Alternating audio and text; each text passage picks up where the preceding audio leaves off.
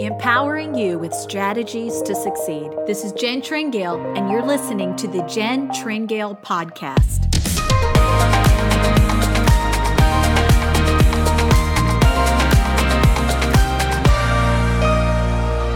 Hello, and welcome to the podcast. My name is Jen Tringale. Wherever you are listening from, I pray that you are doing well and that this podcast finds you in a good place. I look forward to this time together. And if this is the first time that you have come across our podcast, welcome. I know that we have some listeners that have been listening almost from the very beginning now. And I just got a chance to meet a whole lot of our listeners in Canada. So I want to give a shout out to all of you that are listening from Canada and the nations around the world. I am so thrilled that somehow, some way, this podcast found you. I want to share something with you that's been on my heart lately and I really hear it sort of reverberating in the lives of people that I walk closely in relationship with, and it could be that there is just something collectively that God is doing in each of us right now. It's interesting when you are a believer, you are a Christ follower, a Christian. God begins a very personal work in you, but when you are connected to the body of Christ, so many times what you find out is you're not the only one. That God is sort of all moving us in the same direction, individually so, but if we could pull back and see the big picture, He's moving us all toward this same direction. And so, because of that, Many times, God is wanting to do the same work in us. And so, in order to do that work, He's bringing to us first the same word. The Word of God always has the power within it to give us the ability to do what the Word is pulling us toward. So, I want to share some things with you that just seem to fit that description. And I'm sort of loosely calling this do what has become necessary. What I mean by that is this if you are going to step into the new, you can't take the old with you. And so if you're going to step into the new, you're going to have to do what has now become necessary. One of the things that I believe this entails is, first of all, doing a clean sweep of your atmosphere.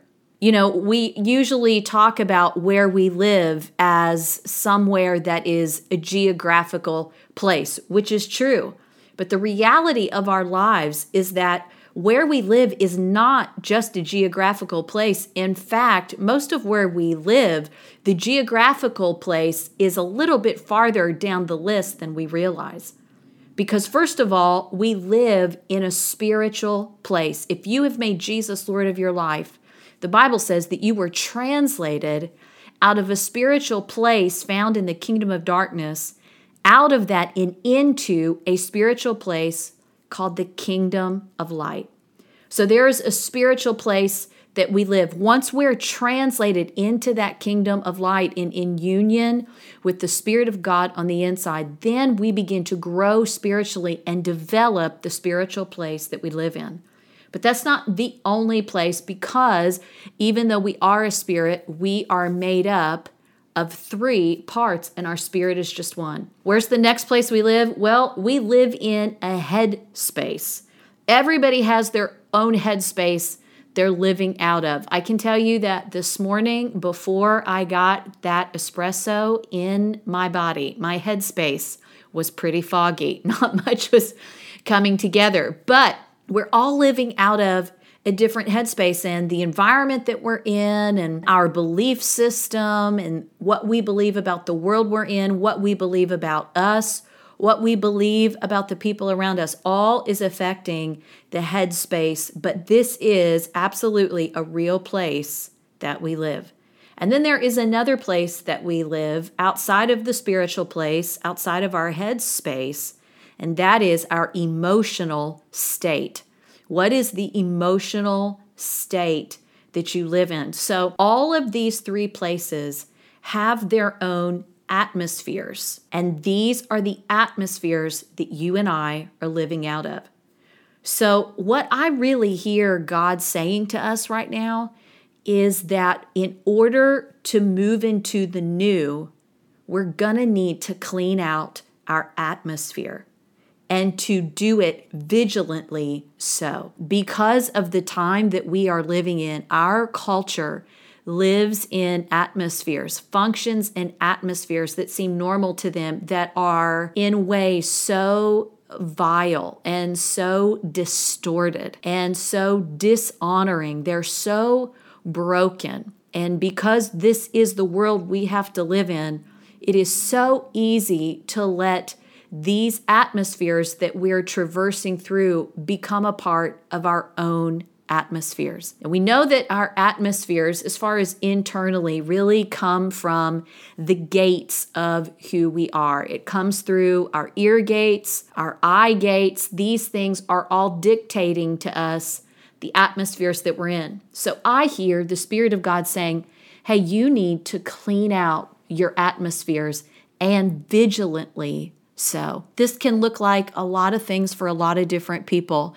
I'll just tell you from my own experience. Usually, this means that I have to go back and find a new standard of diligence about what I'm going to allow be entertainment for me. It's really difficult in this day and age. I mean, I don't know about you, but after a crazy week or even a long weekend, I mean, it's just so great to come home, fall on the couch, turn something on your television and just zone out for a while. But anymore, finding something that is going to be clean from the distorted, the vile, the broken, and the perverse is very, very hard to come by. So we're left with the choice. And too many times, what happens is we put up with something that is fairly passable, only to find out that once you're hooked and really into it, here comes the distorted and a vile on a level that maybe you weren't comfortable with, but now you're already emotionally connected to the story.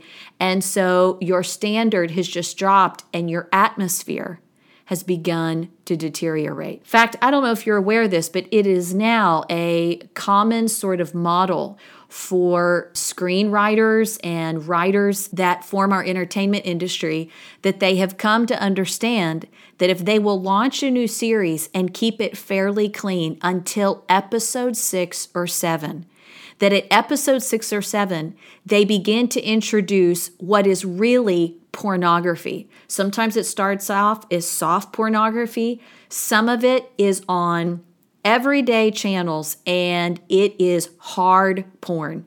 And they will introduce this by episode six because they have proven statistically that by then, individuals are so involved to the story and emotionally connected. They got to see how it turns out.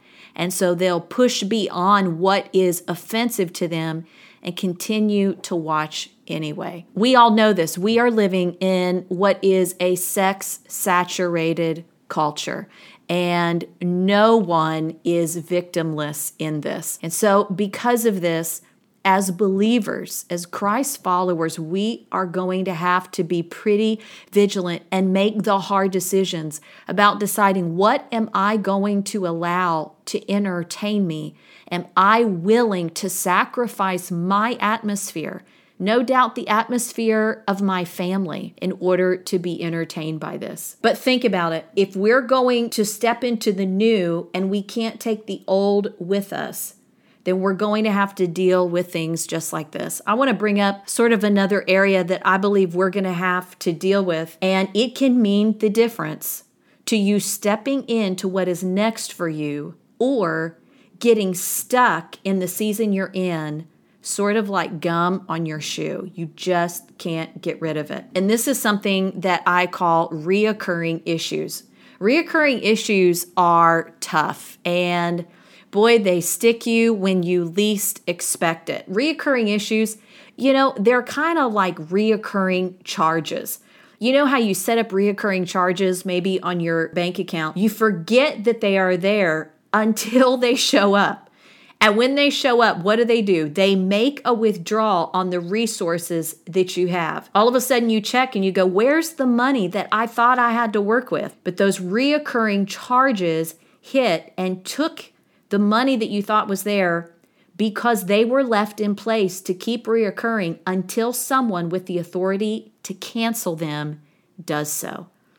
Reoccurring issues are so much like this. Left undealt with, they keep showing up when you don't expect it and take the resources that you thought you had.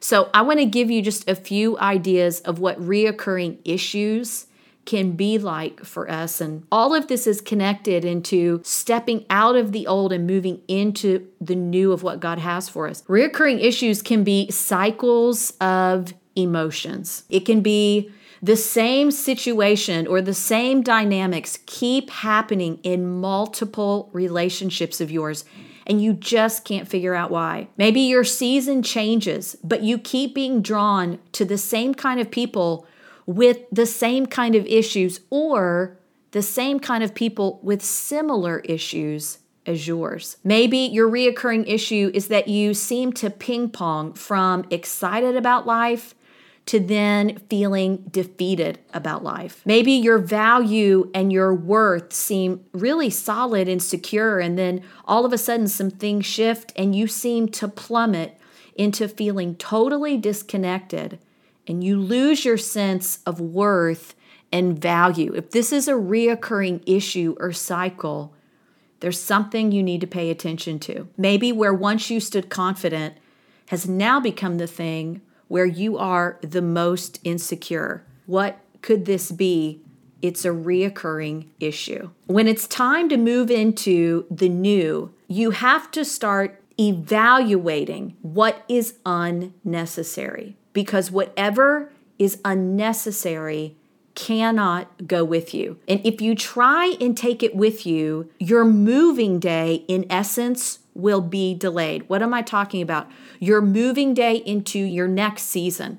And the reason for this, it's not a punishment, it's actually your protection. You see, God is the master builder of our lives, and He's building with us, but he is sort of the master contractor. And when it's time to add on to us, so to speak, or to move us into a new phase of building our life, building the purpose of God, and moving things forward, if our foundation isn't secure, if a clean sweep hasn't been done, if there are reoccurring issues in what's already been built, God is so sweet and good to us that He will not let us unknowingly add on more when He knows that our foundation isn't secure. He's so patient and merciful and loving that even though He has the ticking timepiece of His timing for your life, He will actually cause everything to come to a standstill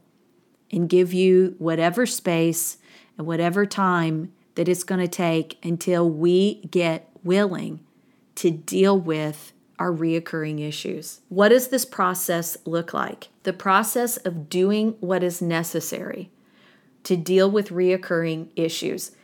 Most of us attack this process in the totally opposite way than we should. And we've all been guilty of this. I have been guilty of this. What do I mean by that? Typically, when we go to finally admit, okay, I've got some things that keep happening, they keep coming up. I need to deal with these things. There's things in my heart that are sticking me, and I need to deal with these things. The opposite way of what we should do is we go for the immediate action step. It's sort of like what will get me instant results and instant gratification to feel like I've dealt with. This is what I mean. It's sort of like when you were a kid, you know, and your mom would say, okay, in order for you to go out, you have got to clean your room. And the immediate action step of an immature, instant result driven kid is to just sweep everything under the bed. I still have a vivid memory of doing this at about, I don't know, 12 years old or you know you throw it into the closet you shove it in the drawers. I mean whatever it takes. I can remember having like my little kid suitcase you know for trips and i remember just taking things and shoving it in that suitcase and standing it up in my closet.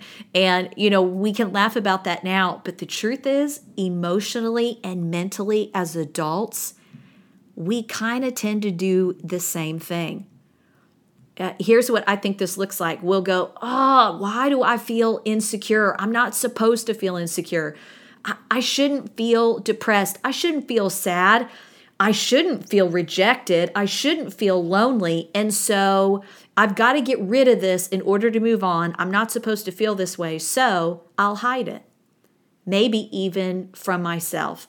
Whatever it is that we do, we basically do what we know works to sweep it out of sight, thinking this will make it better. But you and I both know that this is not really dealing with the issues at hand. It's only getting rid of them in the moment. But if we are stuck, this is not what's going to work to get us unstuck. There is a right way that leads to wholeness and a sound mind, and not to mention progress on the path of destiny. And that right way is going to take a little bit longer than what can feel like instant gratification. Let me tell you something that happened to me just recently that I think points to the work that it takes for this right process to transpire. So I was home for about a week uh, maybe 10 days. It was great. I had a good chunk of time off, and the weather was just getting nice, and I had been really enjoying it. And so I had been outside, going back and forth out my back door and doing some things out there, coming back into my house. And and so it was great. I was just going back and forth, getting a lot done. And that next morning, I was kind of doing the same thing back and forth in that similar pattern. And somewhere around lunchtime, all of a sudden, I heard something sort of in the ceiling of my house. And I thought, what is that? I thought maybe it's the air conditioning kicking on, you know, it's just making a weird noise. And so I came around the corner and I looked up, and a bird had gotten in my house. And if you've ever had this happen to you, this bird was as panicked as I was. It's just going nuts. And so it's flying all over and I happen to have really tall ceilings in that part of my house, and so this bird is just hitting up against everything and and it's panicked and I'm thinking there's no way I can reach that. How am I going to get this bird out of my house? Needless to say, it took almost an hour until I finally found a way to coax this bird back out that door and immediately I recognized what the problem was. It wasn't a mystery how I got a bird in my house wreaking havoc. It wasn't a mystery why there were, bless its heart, little feathers everywhere. None of this was a mystery. I knew where the issue came from, and the issue came from because I had left my back door open. And when we're talking about this process of cleaning atmospheres, dealing with reoccurring issues, so many times we deal with the bird that's flying around in our house and we're just trying to sweep it out the the door and get rid of the problem that is causing us chaos and messing with our headspace, messing with our emotional state, even messing with our spiritual place. You know what would have been crazy? What if after all that work of getting that bird out of my house, I would have left my back door open? It, it would have been nuts, right? It would have been only a matter of time until no doubt I've got the same problem again. And not only that kind of problem, but maybe a lot of kind of problems. I'm going to have, you know, bugs in my house. Ugh, I don't even want to think about it. My point is, why are we dealing with the bird flying around our house when really what we need to do is sit down and say, Holy Spirit, where is the door that is open? I want to close the door.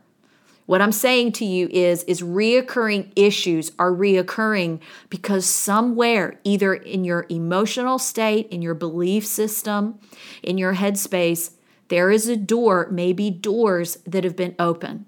It could have been a traumatic incident that happened. It could have been a, a, place of hurt or wounding. It could have been a place of offense. It could have been a place of abuse.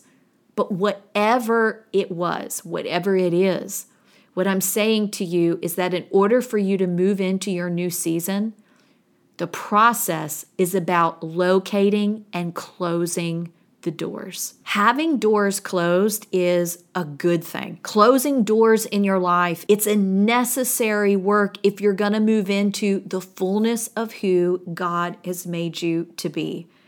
And the truth of it is, these doors that we need to close, they are affecting our headspace. They are affecting us emotionally. And because of that, they are affecting us spiritually. If we're going to move into what God has for us, let's do the work of finding the point of entrance because God is preparing you for change. All of this points to the place, the state of our heart. And the Bible talks to us about this. In fact, Paul admonished us that we were called to have a perfect heart. That can almost seem impossible. I mean, nobody expects anybody to be perfect. That's sort of a unattainable goal. Nobody is perfect except Jesus. He was perfect. But there is still found in the word of God this call for us to have perfect hearts. How how can we do that? I want to give you 3 things that I believe will produce a perfect heart in us and just give you a glimpse of what this is. A perfect heart is not perfection. In our flesh, we are never going to be perfect. But a perfect heart is more about the state of our heart. I mean, think about this. God actually said about David that he had a perfect heart. But when you look at the life of David, he was far from perfect. So, what does a perfect heart look like? Number one, I believe a perfect heart is a searchable heart. David had a searchable heart.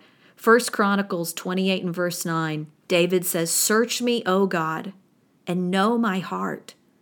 Try me and know my thoughts, and see if there be any wicked way in me. Another incredible man of God, Jeremiah, he said it this way He said, I, the Lord, search the heart. The Hebrew meaning of this phrase is I examine deeply. I I penetrate the shallow places of my heart and I look deeply. Paul talked about this in 1 Corinthians. I think it was chapter 2. He said, For the Spirit searches all things, yes, even the deep things of God. So, a perfect heart is a searchable heart. This is the diligent work of you and the Holy Spirit, not dredging up the past, but saying, Holy Spirit, what are the open doors for me? I'm tired of chasing the same reoccurring issues through my life, through my emotions, through my head. What are the doors that might be open? I want to read this verse to you out of Psalms 24 in verse 3. It says, Who shall stand in the holy place? It's him that has a clean hands and a pure heart. He shall receive the blessing from the Lord.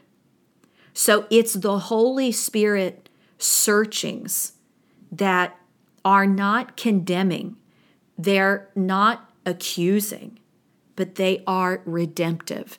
The Holy Spirit searchings of showing us doors that are open is to redeem places in our life where the enemy is wreaking havoc and saying, This is the spot Maybe you need to release. Maybe you need to forgive. Maybe you need to take authority over your flesh and say, I'm not going to be entertained by that anymore. I'm not going to watch that. I'm not going to allow this strife in these relationships. I'm not going to have arguments with people in my head that aren't even standing in front of me. Boy, that's such a clear indicator. There is a door there that needs to be closed. Let the Holy Spirit search your heart with you. It's not condemning, it's redemptive. Okay, the second one is this a perfect heart is a trusting heart. The psalmist David said it this way, and I love this. He said, Our fathers trusted in you, God. They trusted, and you did deliver them. They cried unto you, and they were delivered. They trusted in you, and they were not confused. And so, all throughout the Psalms, then over and over again, David would confess. And I believe he was saying it for his own benefit. He would say, In the Lord put I my trust. He'd say, Oh God, I trust in you. The Hebrew word for trust is really interesting. It's like a child who hears her father say, Jump, and the child willingly just free falls into the arms of the father. This is a lot different than people who come before the Lord maybe with one hand behind their back. In order to have a clean heart, a perfect heart, you have to have a trusting heart. The last one, a perfect heart, a, a, clean heart, a perfect heart before the Lord, is what the Bible calls a broken heart. Now, this isn't a broken heart from pain or hurt. The word broken really could just be defined as the word humility. And the reason the Bible calls it a broken heart is it's more about the picture of sort of breaking a horse. A horse being broken means that a horse has put its strength, its capacity in the hands of its master because it has developed a relationship of trust there. Brokenness is not about sorrow, it's not about a crushed spirit. A true broken heart is about humility. And I want you to think about this. A humble heart, a heart of humility, it is the greatest power that God can entrust to you and I. Because a broken heart, a heart that says, God, I so trust you, that I'm putting my heart, all my capacity, all my ability in your hands. This is the heart that God can entrust the power to restore ruins. This is where the power of restoration comes in.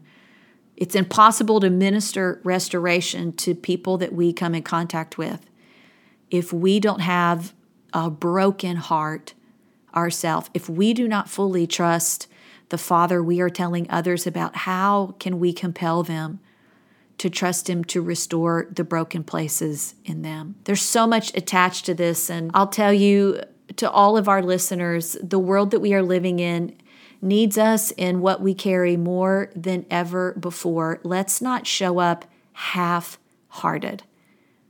Let's let the Holy Spirit do the diligent work on the inside of us, and let's be vigilant about guarding our hearts that we can say, God, my goal today is to have a perfect heart before you. I might not be perfect in my flesh, but Lord, I'm going to allow you to search my heart.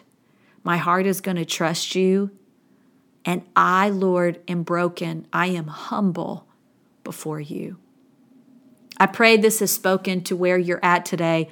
I know it's a lot to take in, but as we started out this podcast with saying, it just seems to be the word and the work that God is doing in us, the sons and daughters of God, for what He's moving us into. He's moving us into places and a culture that's fighting for rights to things that squelch the very life that God gave us in the first place.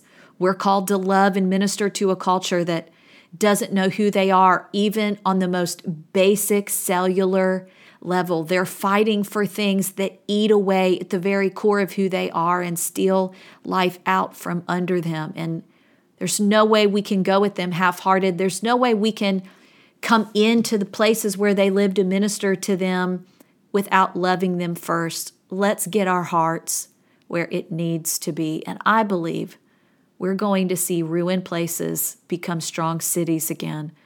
I believe God is wanting to start with us. I pray this is spoken to you, and if we can be a blessing to you, let us hear from you. Reach out to us at jentringale.com. I want to encourage you that there's some brand new tools and resources that we have available to you. We just released an individual six video study course to help you take the next steps in making what is the dream, the vision, the purpose in your heart become a reality. It's available on our website at jentringale.com for only $39. As soon as you purchase it, the video lessons are downloaded straight to your email address. They're just 20 minutes long, and this just might be something that will be a catalyst to helping you take your next steps and finding the place and the position that God has called you to. Thanks for listening in. We love you, and we'll see you back here next time. Bye bye.